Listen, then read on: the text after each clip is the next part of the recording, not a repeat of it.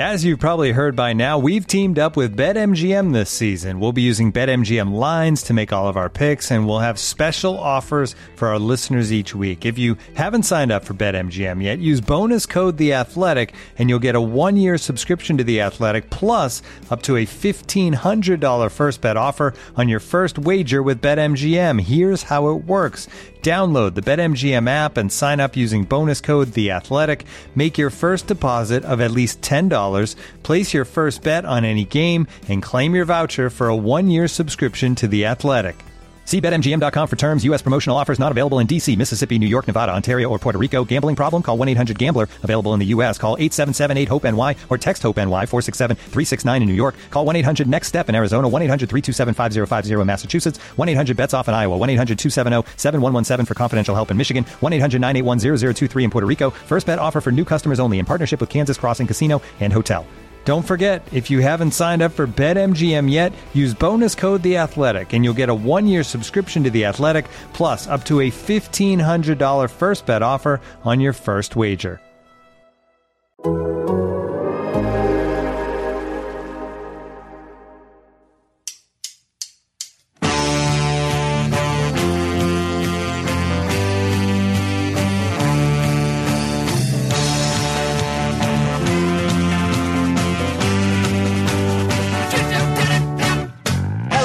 Welcome everyone to the Total Soccer Show. My name is Taylor Rockwell. With me today is a gentleman who dives deep into the world of CONCACAF and has detailed match summaries of games you might not know even took place, like Haiti U23s playing an amateur Mexico national team. That's how I'm phrasing that. It's John Arnold. Hi, John. Thank you for being here. Hey, my pleasure. Good to be here. So is it is it the amateur Mexican national team or is it a team of amateurs that were like subbing in for a Mexican team?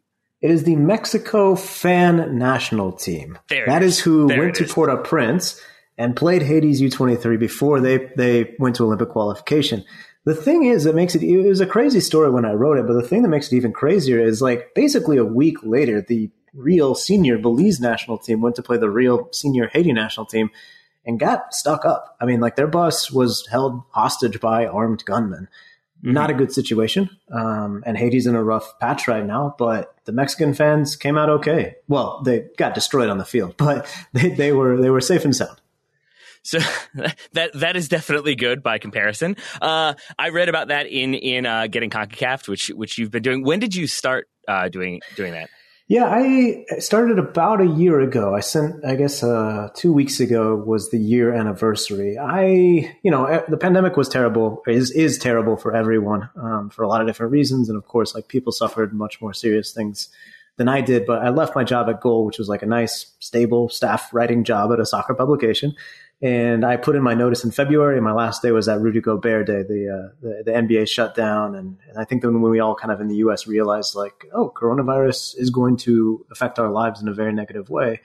So I launched Getting Concacaf, and uh, to have an outlet to kind of tell those stories because a lot of media budgets were going away, and you know, even even in the best of circumstances, it's not like a lot of editors are knocking down my door necessarily to write about the Haiti U23 national team or, you know, Belize or whoever. So, uh, yeah, I started that to have an outlet to tell those stories that I think are important and I think are worth telling. So, yeah, it's it's a little over a year old now.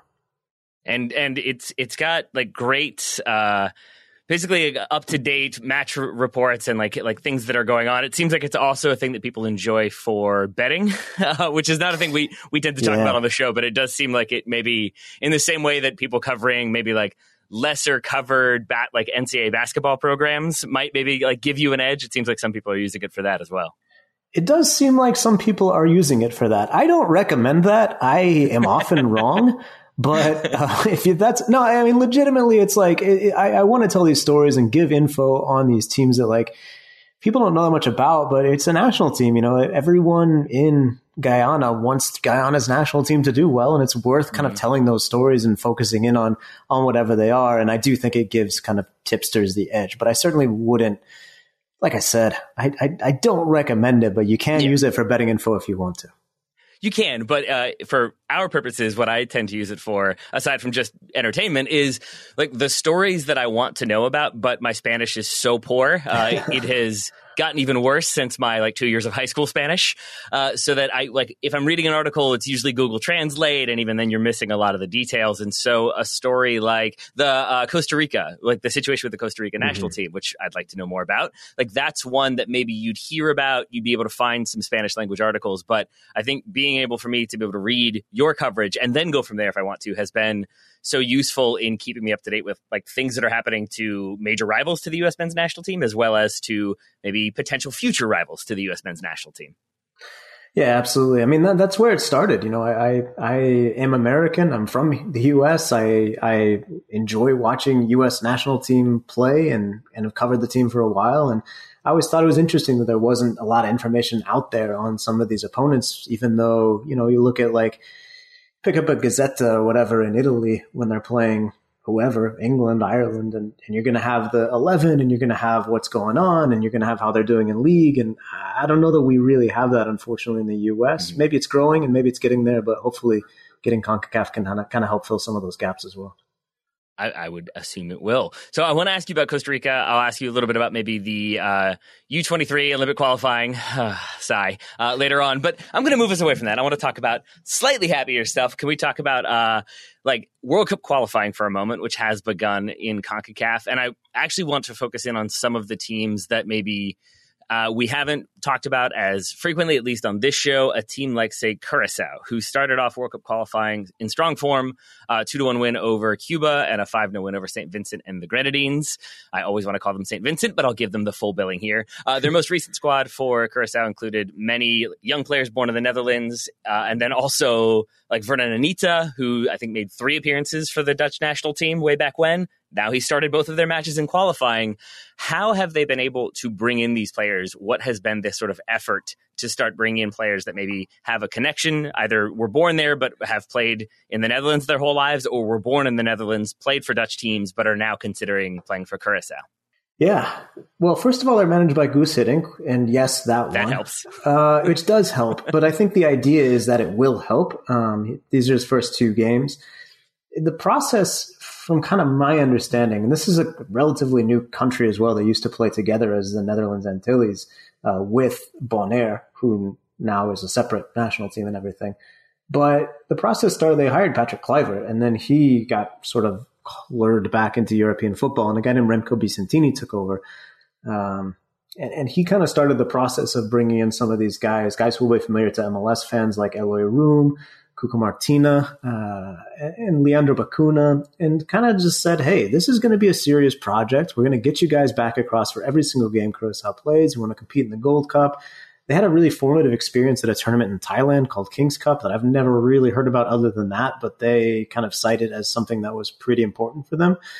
And even when the Caribbean Cup was happening, uh, they also uh, were able to win one of those. So it, it's been a process that's been in in motion for a while. What I think they're trying to accomplish currently, and, and with Hiddink at the helm, is convincing even more eligible players that not only should they represent this country because it'll be fun and it's a good experience and it's nice to cross the Atlantic and be on a beautiful island for a week every couple of months, but also that you really could make the World Cup. And I think like Hiddink just his name lends some credence to that idea but also just the the success breeds success idea that Curacao, you know, made it to the knockout stage of the Gold Cup last time around. They did really well in Nations League, nearly won the group, fell just short against Costa Rica. And now, if you can add in players that are eligible that haven't yet declared for Curacao, that haven't started playing for the national team, you really could see a team that that could complicate things for maybe not Mexico or the U.S., although maybe, but certainly for a mid tier, maybe CONCACAF team like a Honduras, like a Costa Rica, you know, it, the competition is going to increase. And I think that they're a couple maybe pieces away, a couple recruits saying yes away from being a true contender to make even the 2022 World Cup without the expansion or at least getting in that playoff. So it's a fascinating project. Qualification's off to a good start. And I wouldn't be surprised at all to see them in the octagonal at the very least.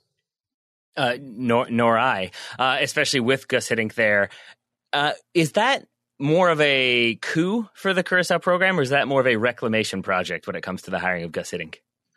It's a little weird because he, Remko Bicentini told me, we had a, a nice chat, he's a really good guy. Um, he kind of expected to try and be the one to take Curacao out of the World Cup. And he had asked Hiddink and a couple other managers for kind of a mentorship role. And something happened and some lines, I don't know if got crossed or what, but Hiddink got announced as the national team coach and Remko Bicentini found out via the media. It was an ugly situation that got resolved in courts uh, last, I guess it was November, November of 2020. But he's now kind of moving on, and I think a good coach to look for if you're a CONCACAF or, or MLS team, even. Mm-hmm. But, uh, and then you have Hiddink, who, look, I mean, the guy, I don't know what his motivations are for taking the job, but I do know that it's, he's a guy who's had success taking teams to the World Cup. And, you know, I, I think that, like, kind of is the one thing that a guy like Remko Bicentini couldn't do. And now Curacao is kind of checked even that box with their managerial selection. So I think recruitment will be a, an important part of his job, but also the fact that once you get those players and they already have a tactical base that's much higher than, or at least much more established at playing a certain style than like a lot of a lot of countries in CONCACAF, right? Because you have so many guys that are eligible from the Ajax youth system, from the AZ youth system, from uh, Rotterdam, Feyenoord Rotterdam, you know, like from these youth systems that crank out good Dutch footballers. So when, when a new guy comes to the national team, they usually are able to slot in pretty easily and understand a tactical idea that maybe is a bit more modern than some of the opposition they're facing. Certainly was the case against St. Vincent and the Grenadines in Cuba this first window. Mm-hmm. And those players that are coming in, like I, I, apologize if this is like too easy of an explanation or even not an explanation, but I am wondering, like when it comes to CONCACAF nations getting European players to commit to playing for their national team, for that national team, obviously these players have a connection to Curacao either from their parents or grandparents, or maybe they were born there. But but I do wonder, like, how much do you think it has to do with Curacao being I, I've never been there, but every photo I've seen makes it seem like it's a pretty nice place to be. I feel like that is a selling point versus maybe other locations that wouldn't be quite as desirable. I agree with you. My perspective changed on kind of the dual national issue, if you want to call it that, when I went to Curacao. You might be saying like, wow, this guy knows a lot about Curacao. Yeah, I, I got to go there and, and reporting and, and, and, did a trip, did a reporting trip and like did multiple stories on them. So, um, when I talked to the guys, they were really, really thrilled to be representing Curacao. And I think like a lot of it comes from Uh, you know, I think the, a lot of the immigrant experience, from my understanding, and I'm not an immigrant, but you know, running some circles with a lot of Latinos in the U.S. and even you know speaking to these guys in Curacao and the Netherlands and some of the other kind of big migration patterns, some of the other Caribbean islands to England. You know, I've been able to talk to a lot of people about this it seems like there's always kind of a longing for for the homeland, right? Like a longing to belong or to understand what your parents or grandparents are trying to communicate to you about the place that they're from, and, and maybe a frustration at the lack of ability to connect. And now all of a sudden, you're not only able to travel to this place multiple times during a year and, and get paid to do it and have your trip paid for, but also you are representing that country. You're putting that that crest or that flag over your your heart and singing the national anthem. And I think it really is for a lot of these guys a connection. I'm not saying there's not a couple guys that are a bit mercenary about it that are just going to do it because they can make the World Cup. Or sure, Curacao in, in its specific cases is incredibly beautiful. But there's also dual nationals from CONCACAF all the time who are going to places that perhaps are not as, uh, you know, as as sparkling and as beautiful as, as Curacao. You know, the El Salvador U23 team just got Enrico Hernandez, who actually is also from the Netherlands. He's, he's Salvadoran Dutch. He played for the U23 team and I think has a bright future for the senior national team as well. He's only 20 years old, plays for Vitesse, and I think could really be a key piece for La Selecta going forward. So I think it obviously is probably a case by case situation, but you know, it doesn't hurt that Curacao is a great place to visit. But Enrico Hernandez will be just as proud to go to El Salvador and, and represent El Salvador as some of these guys will be to go to Curacao.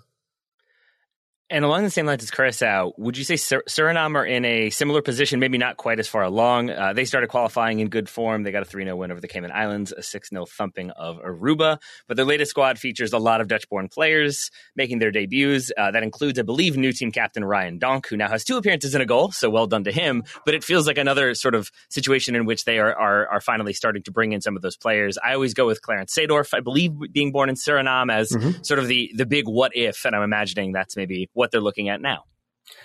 Yeah, absolutely. There's a lot more actually. Uh, Suriname descendant players. Part of the reason that the cavalry is kind of arriving now, and they played an entirely new midfield in that first qualifier. They literally had zero caps between them, and you know still were quite good and, and composed and everything. Uh, there's been a political change there. A, a, president who had been there for a long time lost an election. Even before he lost last year, there was some sort of changes. I hope to tell more of the story either on my newsletter or if someone, a newspaper or magazine editor is listening right now, I'd be happy to tell that story for uh, money. But, um, you know, the, there, there are a lot of guys who have been wanting for a long time to do this uh, project similar to what Curacao is doing. But now you see a lot of them actually being able to arrive because they're getting their Suriname passports. So yeah, you had uh, Ryan Donk, great name, but but also like a really experienced player with Galatasaray, mm-hmm. flexible player, can yep. play in central midfield or center back, which in CONCACAF is huge because you kind of need good players, I think, in both those positions. Uh, you had three guys arrive for only the second game that are also really good. Florian Husvon, I'm not sure how to say that. I said it wrong. Uh, Tjaronn Chery, you know, those are two new recruits as well. They have only one cap now, but they're going to get a lot more. Warner Hahn, the goalkeeper, plays for Anderlecht. I think he's their number one, probably going forward for quite some time. And even some more familiar guys like Roland Alberg, who used to play for the Union, Kelvin Leerdam, uh, formerly of the Sounders, now with Inter Miami. They're also new recruits and new new uh, new faces in the squad. Um, there's still some good, talented, kind of uh, domestic grown players. Um, Jaleo Fritter Viter is a, a real standout in CONCACAF. He killed it in Nations League. Ivenzo Comvalius, uh, also really, really good player, uh, attacker. And then uh, Nigel Hasselbaink, who is uh, Jimmy Floyd's uh, nephew, is also uh, kind of helping lead the line there. So it's a team that absolutely is kind of embarking upon the same project as Curacao. Like you said, not as far along, but I think the recruits are arriving kind of fast and furious there. And it's Dean Gorré leading the project, who's kind of a known name, and his wife was on a Real Housewives. So uh, he's the less famous of the two, but also like a sort of famous name that I guess sort of in a in a light version of like a Patrick Kluivert or Guus Hiddink, uh, I think has some fair uh, credence, I guess, or, or credentials that players buy when he's trying to recruit them to play for the national team. Well, I look forward to to the real players of Suriname. That should be a, a, fun Bravo reality TV show. My Mike, my operating assumption, which I welcome you to destroy, is that both of these national teams have like well organized FAs that are out there sort of doing aggressive recruiting and doing a good job of keeping up the communication and facilitating some of these dual nationals coming over. But then I think about Jamaica, who are sort of doing the same thing. We had Andre Gray come in. They had, I think, what, six or seven European players making their debuts for Jamaica. And simultaneously, the team is in the middle of a feud with their FA. So that seems to stand against the idea that we do have like sort of organized FAs making this happen. Is it a case by case basis or is it just sort of that like we've got more people wanting to play international football, so we've got more national teams getting stronger? I think that some of this is simply the fact that a lot of these nations are playing more games. I think the Nations League setup, while a lot of US fans are kind of iffy on it, Mexico fans seem to outright dislike it or hate it. The littler teams are forced to play games, which is a good thing. You know, when you show up for World Cup qualification and get eliminated every four years, you can kind of shrug off obligations to be actually a good team.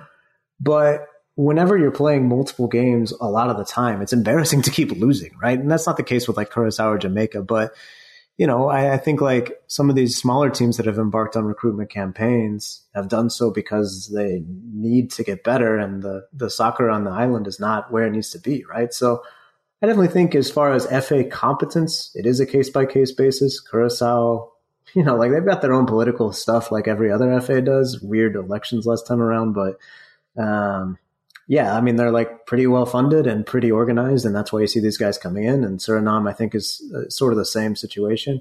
Jamaica, like you said, can be a bit of a mess, but there's also like it's, it's, it's almost like an oversimplification, but like you think about how crazy like your listeners are, and and some of the the fans of the U.S. national team are, and even like big soccer, right? People know these guys are out there. Guys want to be in the mix or want to be talked about. It can be valuable to be a, a dual national or an international player, right, on the on the transfer scene, or even just the fact that it's like, yeah, you can finally, you know, wear wear your country's jersey. So guys kind of like to let people know that they can represent those teams. And I think sometimes it's legitimately as simple as, oh, this guy, this message board post says this guy is eligible for our country. Is he really? Let's call him up. Let's call up his mom. And then they find out whether he is or not. And if he is, let's start the process. Let's get the papers going because he could improve our team, right? So I, I definitely think that you see the more competent FAs find more success and have more kind of diamonds in the rough unveiled.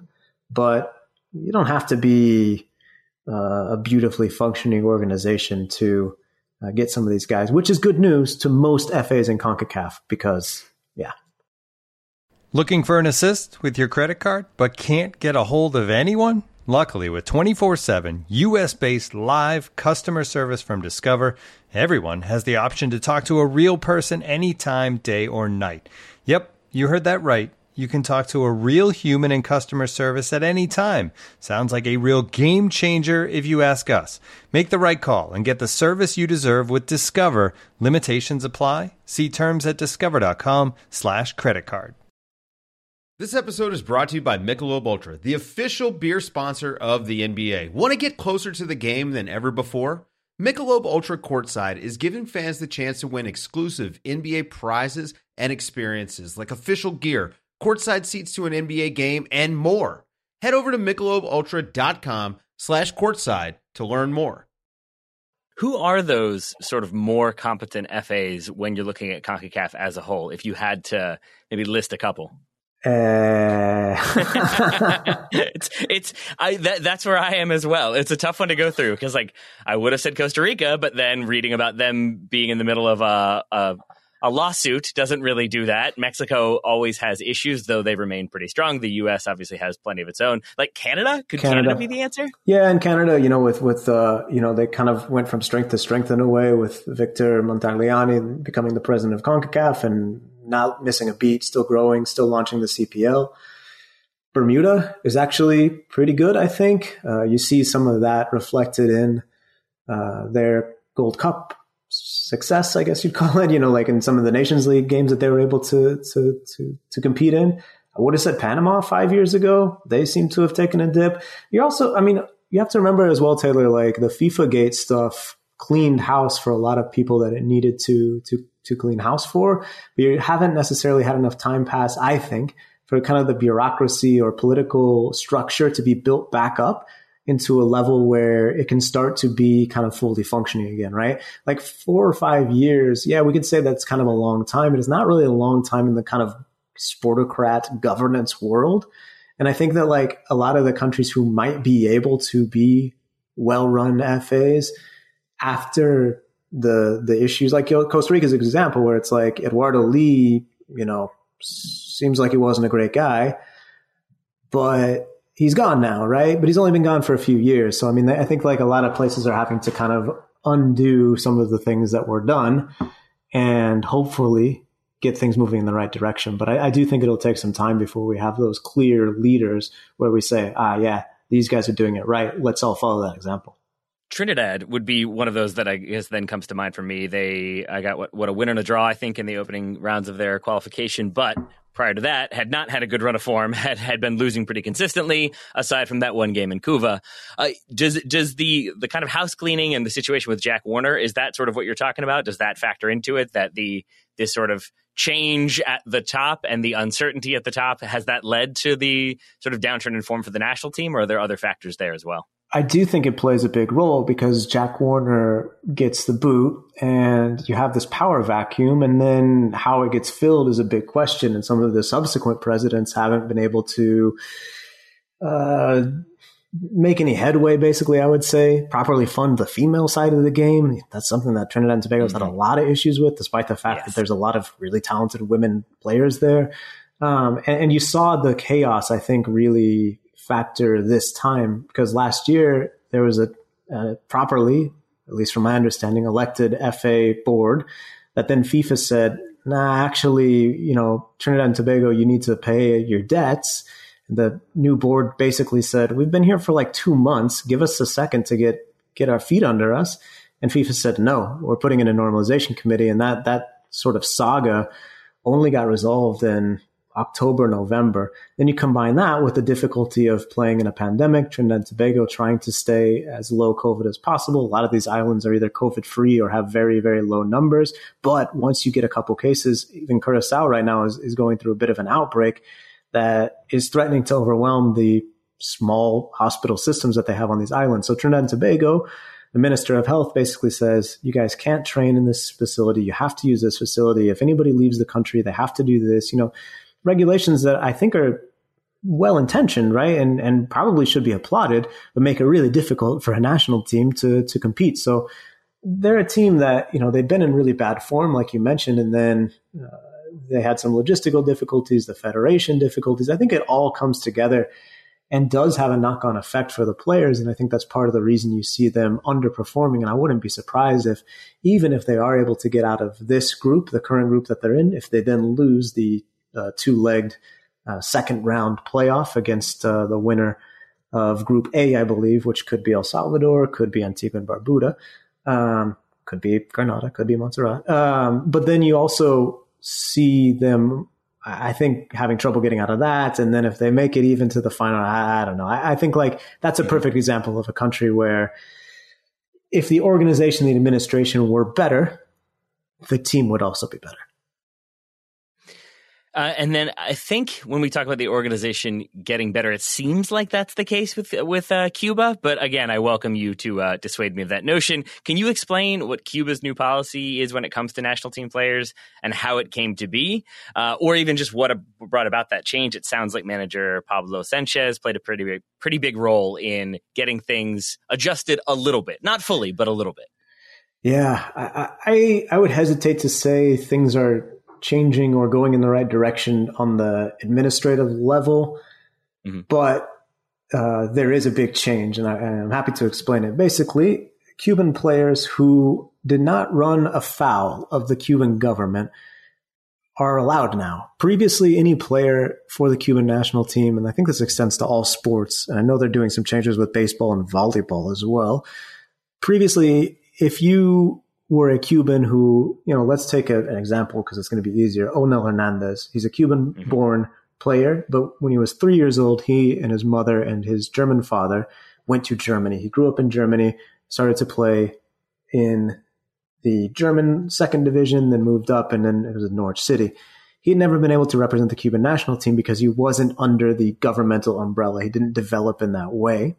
So he he wasn't called in this window, and they've been trying to do it for a little while, and the pandemic has made it so they haven't had games. But this window, they said players like Onel Hernandez, there's a couple others, five about five others, and even players like Jorge Luis Corrales, who plays at FC Tulsa right now, who left Cuba for the U.S. but had government permission. He didn't defect. He had government permission, and then had been stopped getting called to the national team. They got called back in. So basically, all that to say, Cuba has its foreign based players now for the first time. They're eliminated from the World Cup 2022. But I do think if they're able to bring those guys back in consistently, they should lift the level of the whole team, not just because they're better, but because the other players will start to, to understand what it takes to be a professional, which right now, you really have no idea what it's like outside of the Cuban system. So it could be a really, really big positive I, I suspect the door is a little more open than it was maybe last month for a guy like Ozzie Alonso to get in,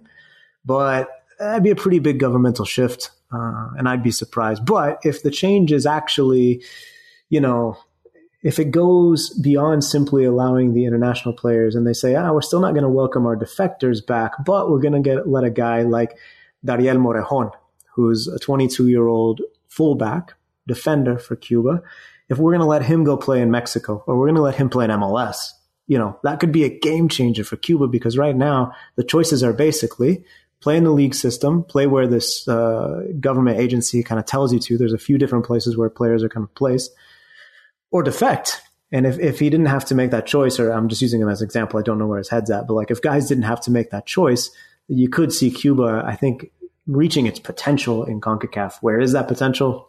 I don't know, but it's it's better than what they're doing now. And what they're doing now, if I read Getting CONCACAF correctly, is having uh, Onel Hernandez show up during the game. Is that correct? Yeah, well, you know, it's CONCACAF, right? So like we already have all these weird factors and then like uh, you know, something happens like a volcano closes an airport, right? That's what happened. Onel Hernandez was in Mexico City on his way to Guatemala for Cuba's two matches. They played one against Guatemala and then one they just used Guatemala as a neutral, neutral site. And for that first game, the game against Guatemala, they had to make some adjustments because the Guatemala City airport shut down.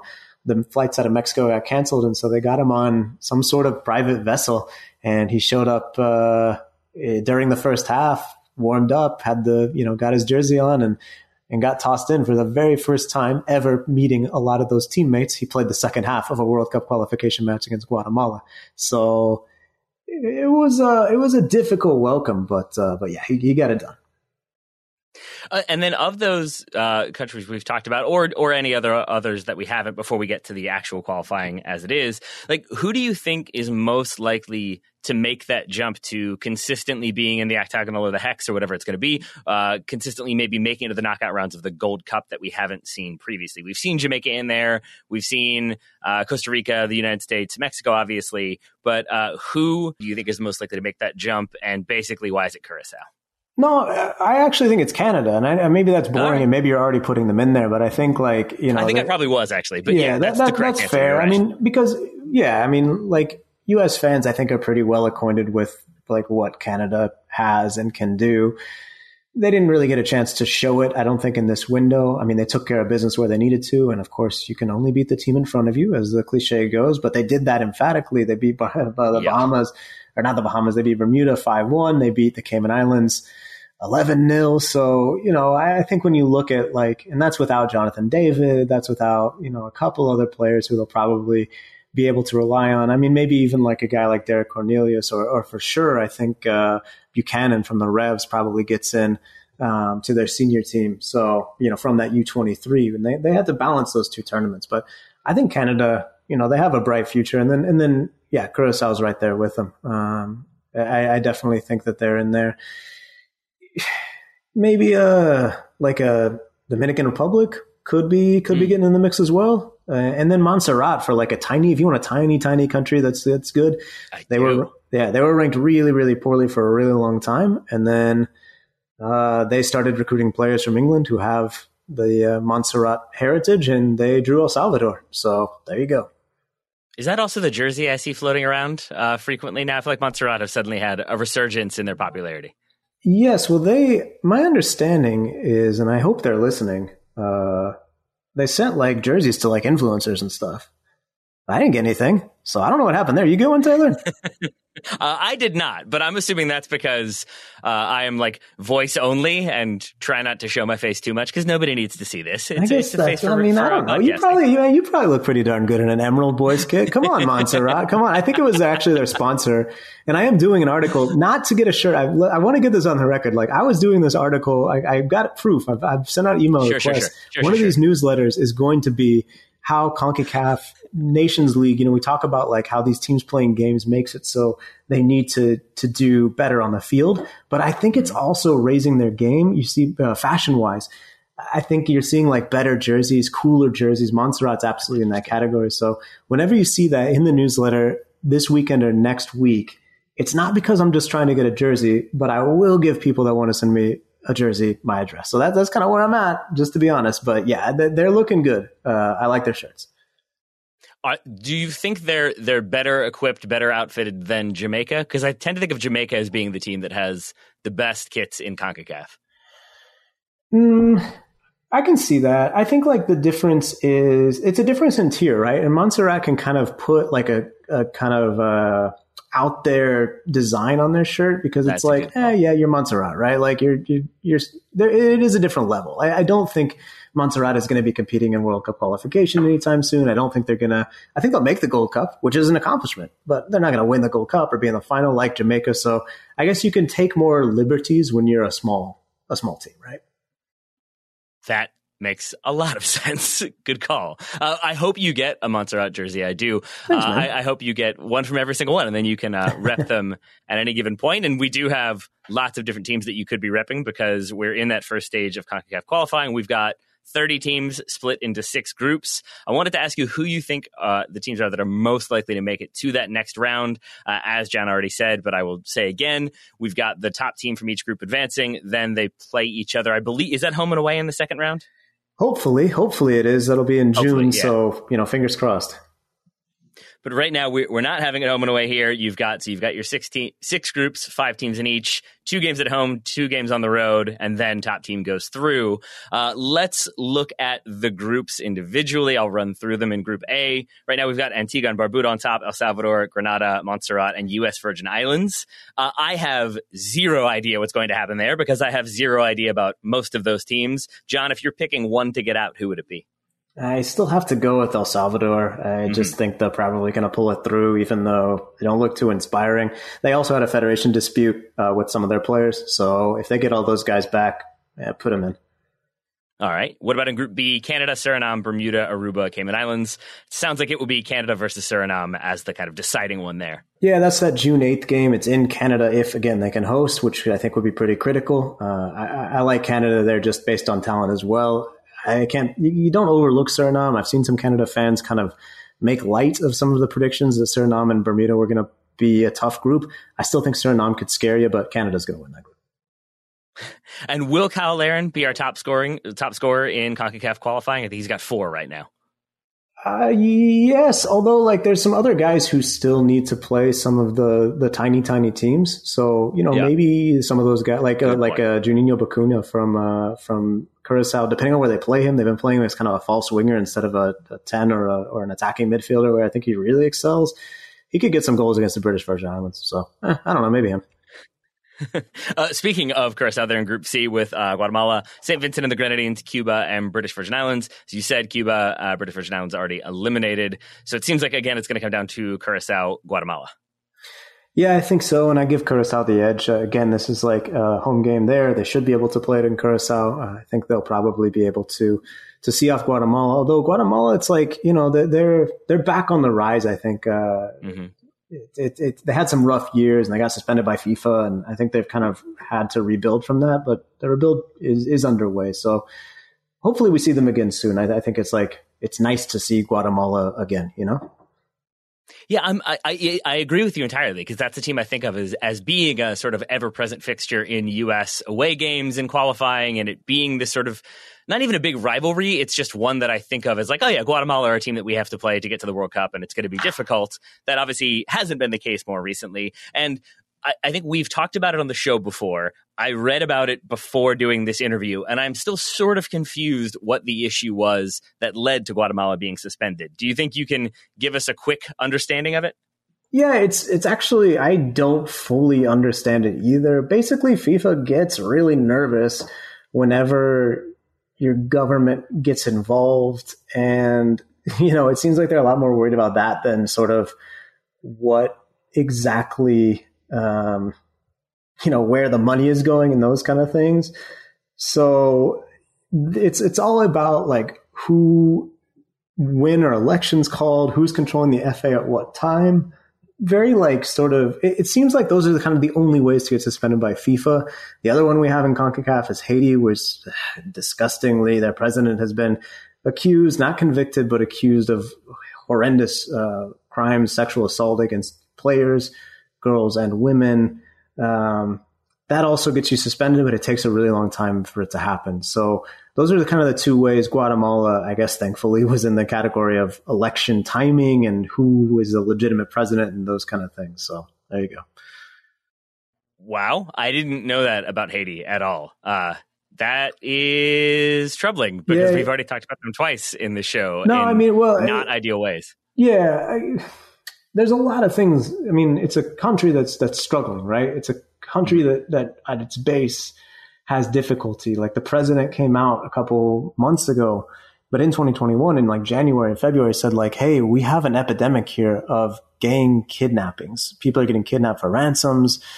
It's just not a good situation right now, and and the president himself, I think, is being accused, or you know, I'm, I'm certainly not well versed enough on Haitian politics to say, but like my understanding is he either is being accused or actually has kind of overstayed his term limit. But then you look at like the Haitian FA, and then things were just kind of ticking along well enough for no one to be too concerned. And then some journalism from um, the Guardian specifically picked up the article. Um, uh, there's a French reporter um, named Romain Molina who dug into a lot of allegations that he was hearing um, and kind of exposed those things and brought them to light. And to FIFA's credit, like once those things were brought to light, they acted quite swiftly. But yeah, it's it's not a good situation. The normalization committee they named is somewhat inspiring. There's a former Canadian kind of like ceremonial, I guess, government official who used to hold a position that my understanding is, and Canadians are probably like totally laughing at me right now, but my understanding is that she used to kind of be the link between the Canadian government and the Queen. So, I mean, like someone who has experience dealing with tough situations before. So hopefully things get in the right direction there. And yeah, like don't, don't do terrible things. Hey folks, this is Taylor from the Total Soccer Show, reminding you that we are inching ever closer to the start of the summer transfer window, which means there are teams that will buy and sell their players early. There are teams that will leave that business very late, and there are teams that will operate in between. But no matter what, it's going to be a chaotic situation. There's going to be offers coming through willy nilly. There's going to be transactions to be tracked and processed and make sure that enough money is there. There's going to be probably angry clubs calling to complain. There are many things to deal with. And unfortunately for those clubs, there is no sort of business tool that makes things easier, makes transactions simpler, gets the business done efficiently and effectively. But for the small businesses around the globe, there is such a service Shopify. Shopify is the global commerce platform that helps you sell at every stage of your business, from the launch your online shop stage to the first real life store stage, all the way to the did we just hit a million orders stage. Shopify is there to help you grow. Whether you're auctioning autographed apparel or selling sleek kits, Shopify helps you sell everywhere. From their all in one e commerce platform to their in person POS system, wherever and whatever you're selling, Shopify's got you covered. Shopify helps turn browsers into buyers with the internet's best converting checkout, up to 36% better compared to other leading commerce platforms. And you can sell more with less effort thanks to Shopify Magic, your AI powered all star. And I really appreciate that about Shopify. No matter how big you are, no matter how fast you want to grow, Shopify gives you everything you need to take control and take your business to the next level. Shopify powers 10% of all e-commerce in the United States, and Shopify's the global force behind Allbirds, Rothy's, Brooklinen, and millions of other entrepreneurs of every size across 175 countries.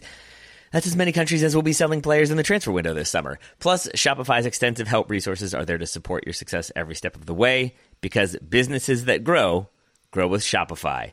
Sign up for a $1 per month trial period at shopify.com slash TSS, all lowercase. Go to shopify.com slash TSS now to grow your business no matter what stage you're in. Shopify.com slash TSS. Today's episode is brought to you by our old friends Mack Weldon. Wouldn't it be nice if we could have things both ways, like a zero calorie cheeseburger, internet ads in March that weren't just reminders to do your taxes, a dog that never needs walking after midnight when it's cold, a Manchester United that is consistently good instead of their current scattershot approach? Well, we tend to think of clothing as an either or situation as well. People think looking sharp means starchy Oxfords and stiff chinos rather than effortless comfort. But it's possible to have it both ways. Mack Weldon makes timeless apparel with modern performance fabrics for guys who want to look and feel sharp without sacrificing comfort. From their light as air underwear to innovative anti odor tees and versatile yet comfortable pants, Mack Weldon has a full range of clothes that never go out of style. I got a few things recently, including a long sleeve polo, which I love, uh, maybe the most comfortable t shirt, which I also love, and my new favorite sweatpants, the Ace sweatpant. It's exactly what I described above comfort and versatile, but still stylish. It's the type of sweatpant I can wear to pick up my kids from daycare and not think, I'm now wearing sweatpants in public. The other parents will judge me. Now I just think, judge away, nerds, because you will never be this comfortable unless you're also wearing a pair, in which case, high five. Mack Weldon is not flashy. It's just classic, always in style, and made from the world's most comfortable performance materials. They're designed to fit both your style and the demands of modern life. So get timeless looks with modern comfort from Mack Weldon. Go to mackweldon.com and get 20% off your first order with promo code TSS. That's M A C K W E L D O N.com, promo code TSS to get 20% off your first order. Thank you to Mack Weldon for sponsoring today's episode.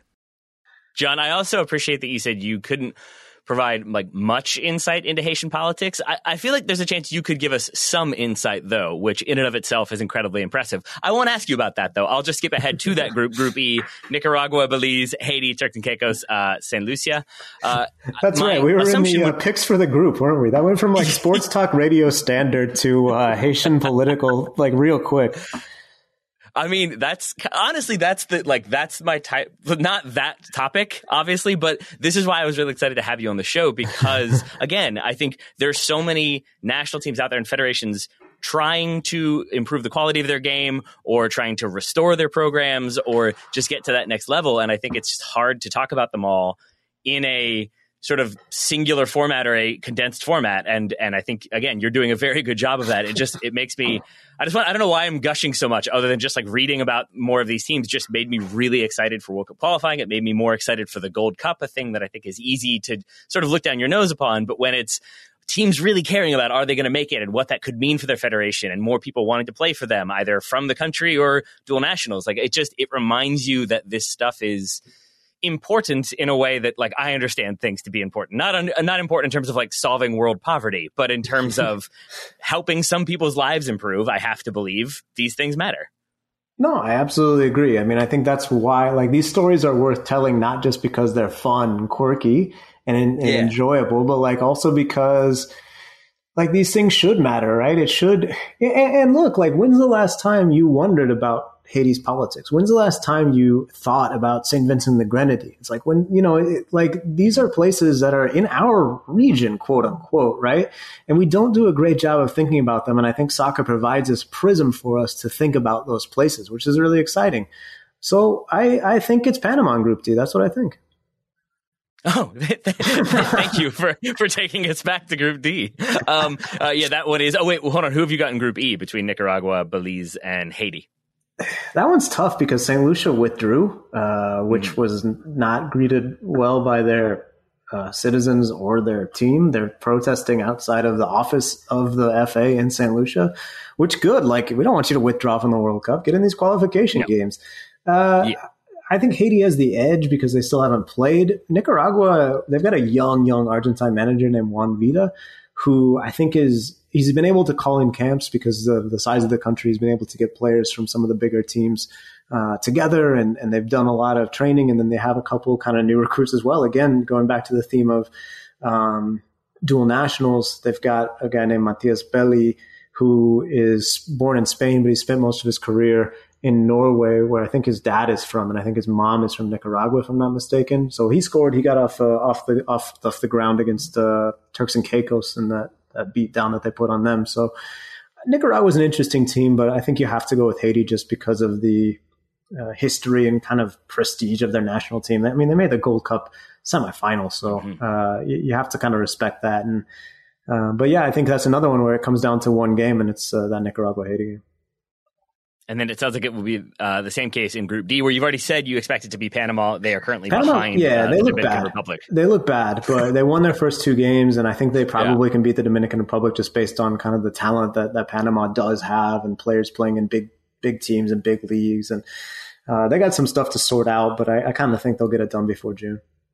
And would the Dominican Republic be another nation uh, like the ones we've already talked about, where you do have more dual nationals and more players this time specifically from Spain, mm-hmm. or maybe more inclined to come play for the DR? Yeah, absolutely, absolutely. You're also seeing kind of some of the fruits of uh, already their youth process. They literally flew in a couple kids from that U23 team to play in qualification against Anguilla, oh, and uh, a couple of them scored. Doni Romero is the one that sticks out to me. Uh, if they stick with their manager Jacques Passy, he's a Mexican guy, but really, really, uh, you know, into like the Johan Cruyff. He was he he ran the Johan Cruyff Institute in Mexico, and so he has that kind of tactical school uh, behind his, his his thoughts and his philosophies.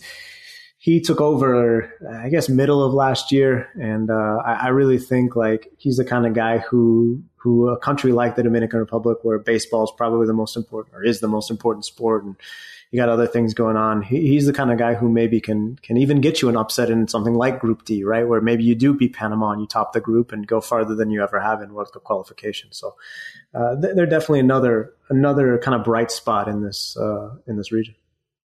And that brings us to our final group, Group F, St. Kitts and Nevis, uh, where that is one of those, to your point about like this being our region, and yet we don't have much familiarity. Like, I could tell you some things about like Haitian Haiti's political history. I could talk a little bit about St. Vincent and the Grenadines. Mostly, I could talk about how they tend to play in a cricket stadium.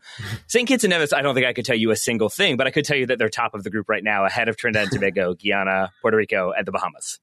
Yeah, that's a weird group because I think like we talked about Trinidad and Tobago's struggles. St. Kitts is not who I expected to take advantage. Guyana was who I expected to take advantage, and then they did not beat Trinidad and Tobago. You got Dave Sarachan managing Puerto Rico, so they only have one point. I don't think they're going to be able to make up the difference and get the results to go the way they need to go. It's kind of all there for the for everyone. I mean, if you're St. Kitts, you're like in dreamland, but you still have two tough games this next window. I, again, like sort of like the El Salvador principle, and I guess it's fitting that they would play each other in the next round. I'm going Trinidad and Tobago here, even though they dropped a result this first window. I just don't really see who's going to beat them, and they they have like some really good players as well, who I think individually can be uh, kind of too much for maybe other teams at this stage of qualification to handle. Although you know, saying that they still only drew Puerto Rico, so I'll go TNT and uh, El Salvador, and whoever loses that one, or excuse me, whoever wins that one, uh, that team, it's team six in the uh, octagon, just by mm-hmm. the numbers or whatever. That's going to be your easiest game, I think, in Concacaf. Yeah, so we, that you we set up here. I think Trinidad and Tobago versus El Salvador, uh, Haiti versus Canada, and Panama versus Curacao. If if John is correct, and everybody should put all their money on it, is what we've already established. yes, I do betting exactly advice only. Go yes, exactly. Tips only, baby. I'm one of those Twitter accounts now. um, I wanted to go back to uh, a couple things that we talked about at the start, or I brought up at the start at least, uh, specifically the Costa Rica situation, because they are a a, national team that I think of as just being ever present and consistent. And uh, that that's one of those where I tend to end up doing the research when the U.S. is going to play them, and it is kind of hard to find like detailed information about the team aside from the, the kind of names you know, the names you've seen before. And so hearing about the ongoing it's not quite a lawsuit, but it's a thing that's happening in court, is how I'm going to phrase it. And then I'm going to turn it over to you to uh, explain the story in much better detail and much more succinct manner than I could.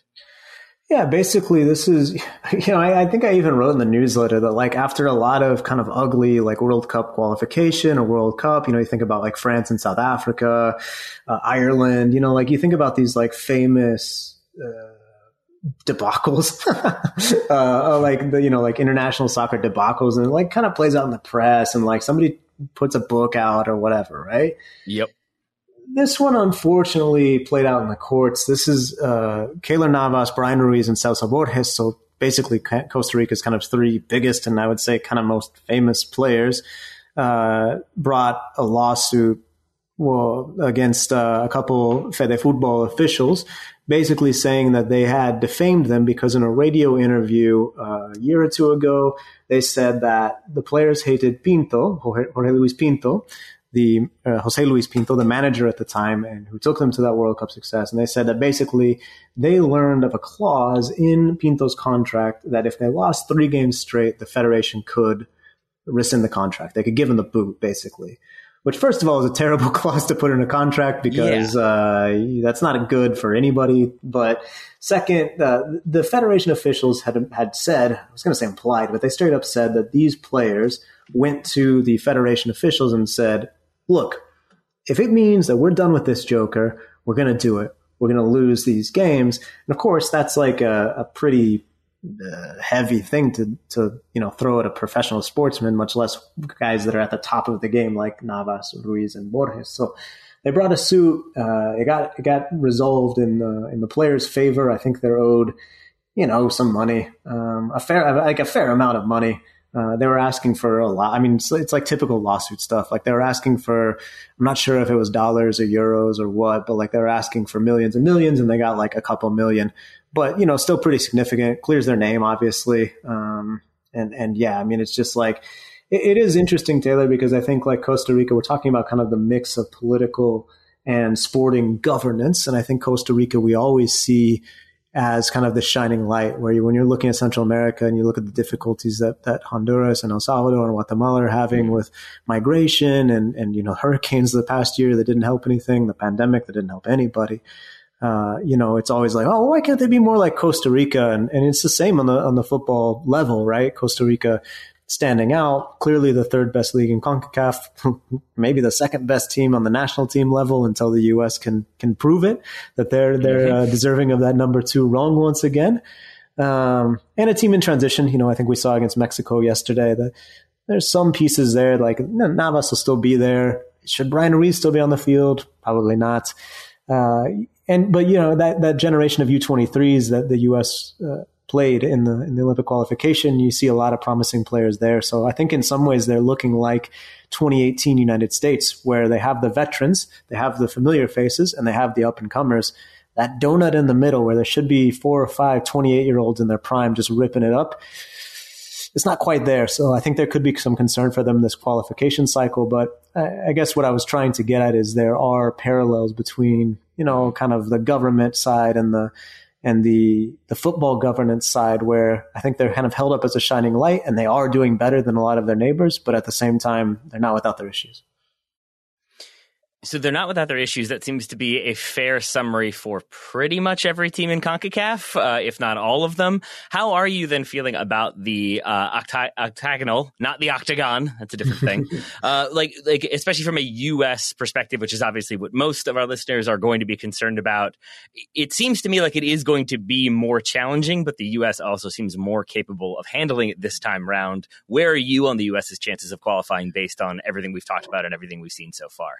Yeah, I'm, I'm exactly where you are, Taylor. I think that the U.S. should expect to qualify for the World Cup, but that should always be the case, right? Just like the U.S. Yep. This might be a little too soon, but like should expect to qualify for the Olympics, even if they don't have their best team, right?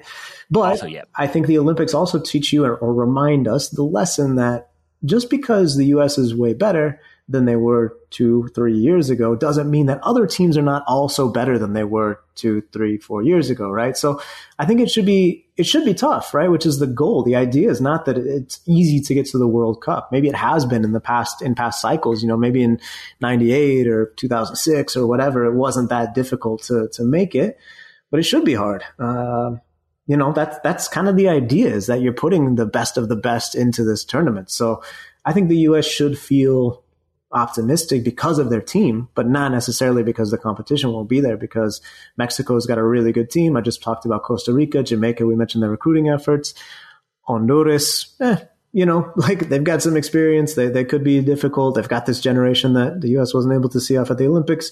And then you got, you know, we think like a Curacao coming in the mix. Canada absolutely looking dangerous. So the U.S. should should aspire to finish atop the group. They should aspire to to make the World Cup. They should expect that, and they can reasonably expect that. But what you shouldn't expect is for it to be a cakewalk and be easy. I, I think, you know, as much as people want to hold up this narrative, I saw a lot of people after the Honduras game be like, "Oh, typical U.S. fans, like thought they were going to roll Honduras," and it's like, I don't. Yep. I think people were afraid of Honduras, but like with like kind yep. of a, a respect, not like a abject terror, right?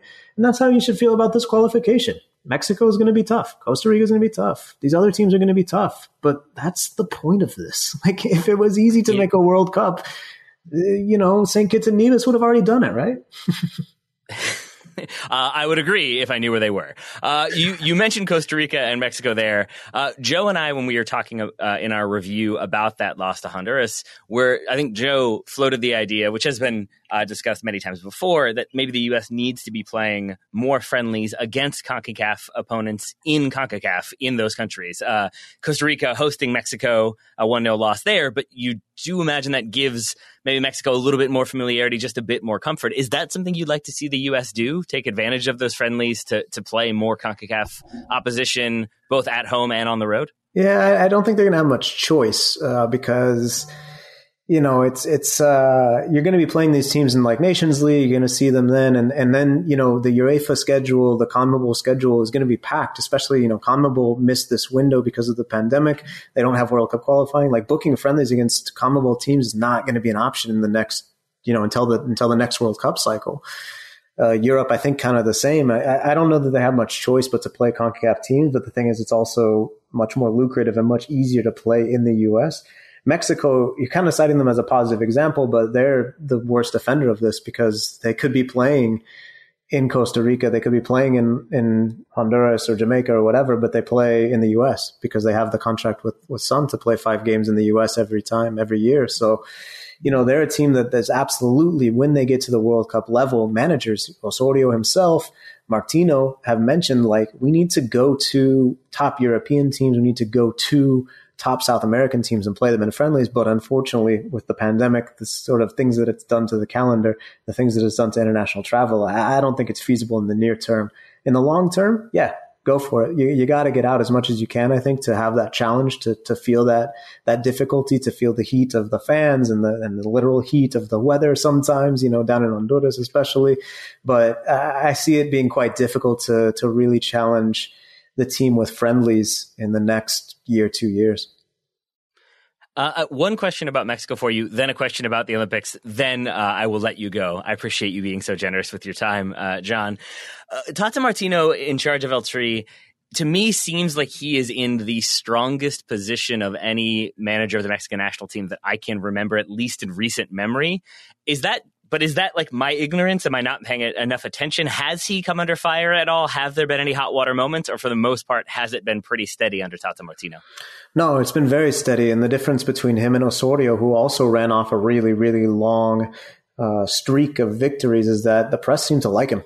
they hated Osorio because he did weird things and he was like a tactician that is kind of, you know, he wants to explain himself and kind of talk about why he went three at the back or whatever, which I, you know, I think a lot of us like, you know, Joe, Joe certainly uh, likes to get into that, right? But, uh, mm-hmm. but the Mexican press, maybe not, right? So I think they were kind of felt like they were being talked down to at times with Osorio, which I don't think was the intention, but that was kind of how they read it and uh, they hated him. So even though he was running off these historic winning streaks, they didn't like the guy, and it wasn't. And the fans like followed suit, right? And it wasn't until the World Cup when they beat Germany that the fans are then chanting for Osorio, you know, chanting El Profe Osorio to uh, the Seven Nation Army tune, you know, and, and that that just hadn't happened, right? So Martino, I think the press likes him. He's getting results. They lost a friendly to Wales this time around. No one really cares. I think people understand. First of all, there was no forward in that game because Raul Jimenez is still on the mend from his uh, fractured skull.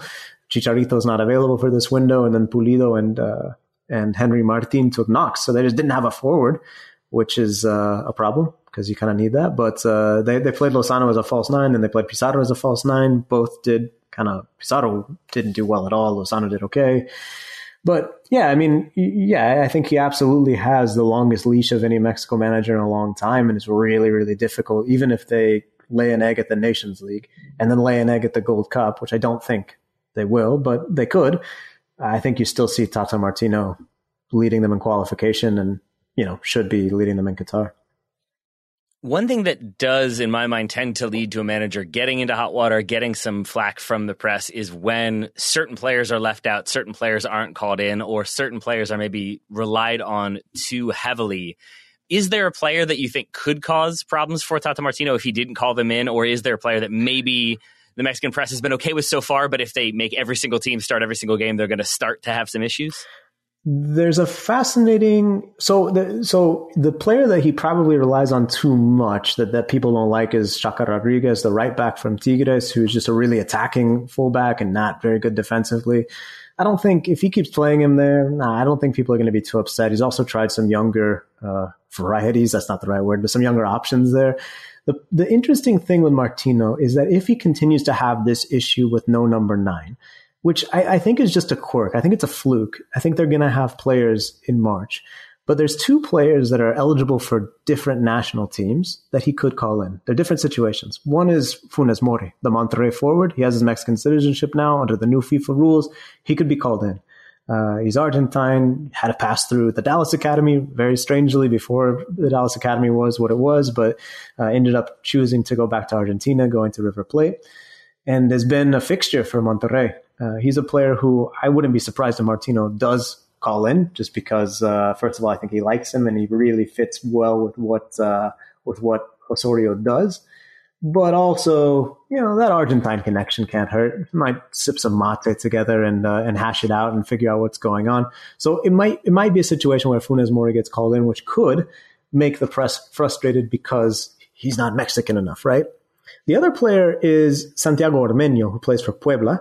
He kind of burst onto the scene in the last year, two years, even though he's not getting up there, but he's 27, 28. Uh, he's eligible as well for the Peruvian national team. Peru has mentioned that they have um, they, they've reached out to him. He's the son of a player who who played in Peru, and uh, I think he was born, or excuse me, who played in Mexico, and I think he was born there and, and, kind of grown up there. But he's a player who a lot of people wanted to see in this roster, especially because of the injury to Jimenez and the fact that Chicharito wasn't going to be in this group. Can maybe play that number nine spot. I think it's an issue that'll probably pass over pretty quickly because, like I said, like when are you going to have that happen again? That you have Raúl injured, Chicharito not available, uh, Martin injured, Pulido injured. Like there's going to be four, and, and, Mexico also has Macias, even like Santiago Munoz, who was born in El Paso, but was on that mm-hmm. that L, that uh, L three champion team, the U twenty three team. He's only eighteen. He's playing first team minutes for Santos Laguna. Like you could see him getting called in for, you know, he's probably going to go to the Olympics instead of a Gold Cup or something. But like there are forwards in Mexico that Martino can call, so I, I would be surprised. But that, that's kind of the one area where you could see some heat getting on there. But I, I think he'll be fine. So what I'm hearing is Mexico good. Is that about it? That is totally fair. Mexico very good. Very good. Okay, I should have added that. I apologize. uh, final thing, you mentioned the the victorious uh, Mexico team at the CONCACAF U23 uh, Olympic qualifying. They are the U23 champions. I'm, with you in that I'm not entirely sure why that game needs to be played, aside from just being able to say uh, we have a champion, but Honduras and Mexico had already qualified for the Olympics. I could not bring myself to watch that game. Uh, I know that you did, so I wanted to ask how it went and when Edwin Rodriguez is going to get his big money move. Yeah, it was uh, it was good. It was a good. I mean, I typically don't think those games are really worth it. And uh, kind of said as much on Twitter, but like it, it, was fun. It was really, especially in the second half, you saw the energy from the players kind of kick into gear. Some of the modifications the managers made, I think were were, were savvy. Edwin Rodriguez hit that golazo, and then Mexico had a penalty that, like, initially on the first angle they showed, everyone was like, ah, freaking CONCACAF refs, what a joke. And then, like, they showed the reverse angle, and it was like, oh yeah, that's a penalty, like 100%. So I think like some of the frustration died rather quickly. And then extra time, please stop playing this, especially in youth tournaments. Like everyone was just tired. So they, they played extra time. Yeah. That's a thing that happened. And then uh, the penalty shootout, right, which Mexico wins by just making every single penalty. So it was fun. I mean, it's like, you know, I, like a lot of times you'll hear managers, especially in Latin America, call something like an exercise, like a friendly. That was a good exercise yeah, that's kind of how I felt about this. Like the guys got to run run around a bit. I got to enjoy a game of soccer on a on a Tuesday night when I probably would have been doing something else. So I'm not upset about it. So anyway, Rodriguez. Hopefully he does find a move. I mean, look, if you're MLS, you got to be knocking on the door because this guy, you know, took uh, helped helped Olimpia get to the Concacaf Champions League semifinals, blasted in a goal in the, in the U23 final. He's going to play in the Olympics but you also wonder if he's one of those guys that skips MLS directly and goes to to another league. So uh, we'll see. Uh, I'm excited to see more of him. I mean, as much as uh, I have seen him on CCL and some, uh, even with the senior team already, he's been called in with Honduras. He's still a player I don't know super well, uh, just because uh, you don't see a ton of the Honduran league, even the top teams. so anyway, I'm excited to see to see him, and and I do hope he gets, like you're saying, a big big money move. And if he does, we will be sure to have you back on to discuss it. Uh, and I look forward to having you on again to discuss many other things because there are many other things uh, in CONCACAF to be discussed almost on a constant basis, it seems, which then explains again getting CONCACAF. John, if people want to subscribe to that or hear more from you, read more from you, how can they do so?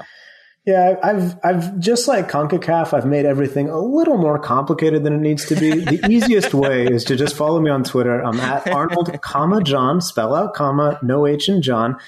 Uh, then you can find the links to everything. If you want to go direct to the newsletter, you're like, I don't have Twitter, I don't want to see that guy's face. That's fine. It's just getconcacaf.substack.com.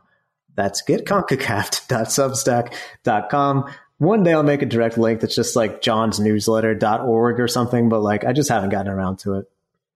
And then are we going to start the hashtag get John a jersey? Is that what we're going to go for to make sure that you get as many uh, nice jerseys as we can find? Nah, listen, listen. I I, uh, my, I think my my fiance will be pretty frustrated if that happens. Like if all of a sudden I get start to get thirty five different shirts, she's going to be like, "Yeah, you already have too many of these." So yeah. I, I'm accepting the gifts, but I, I'm certainly not starting the campaign.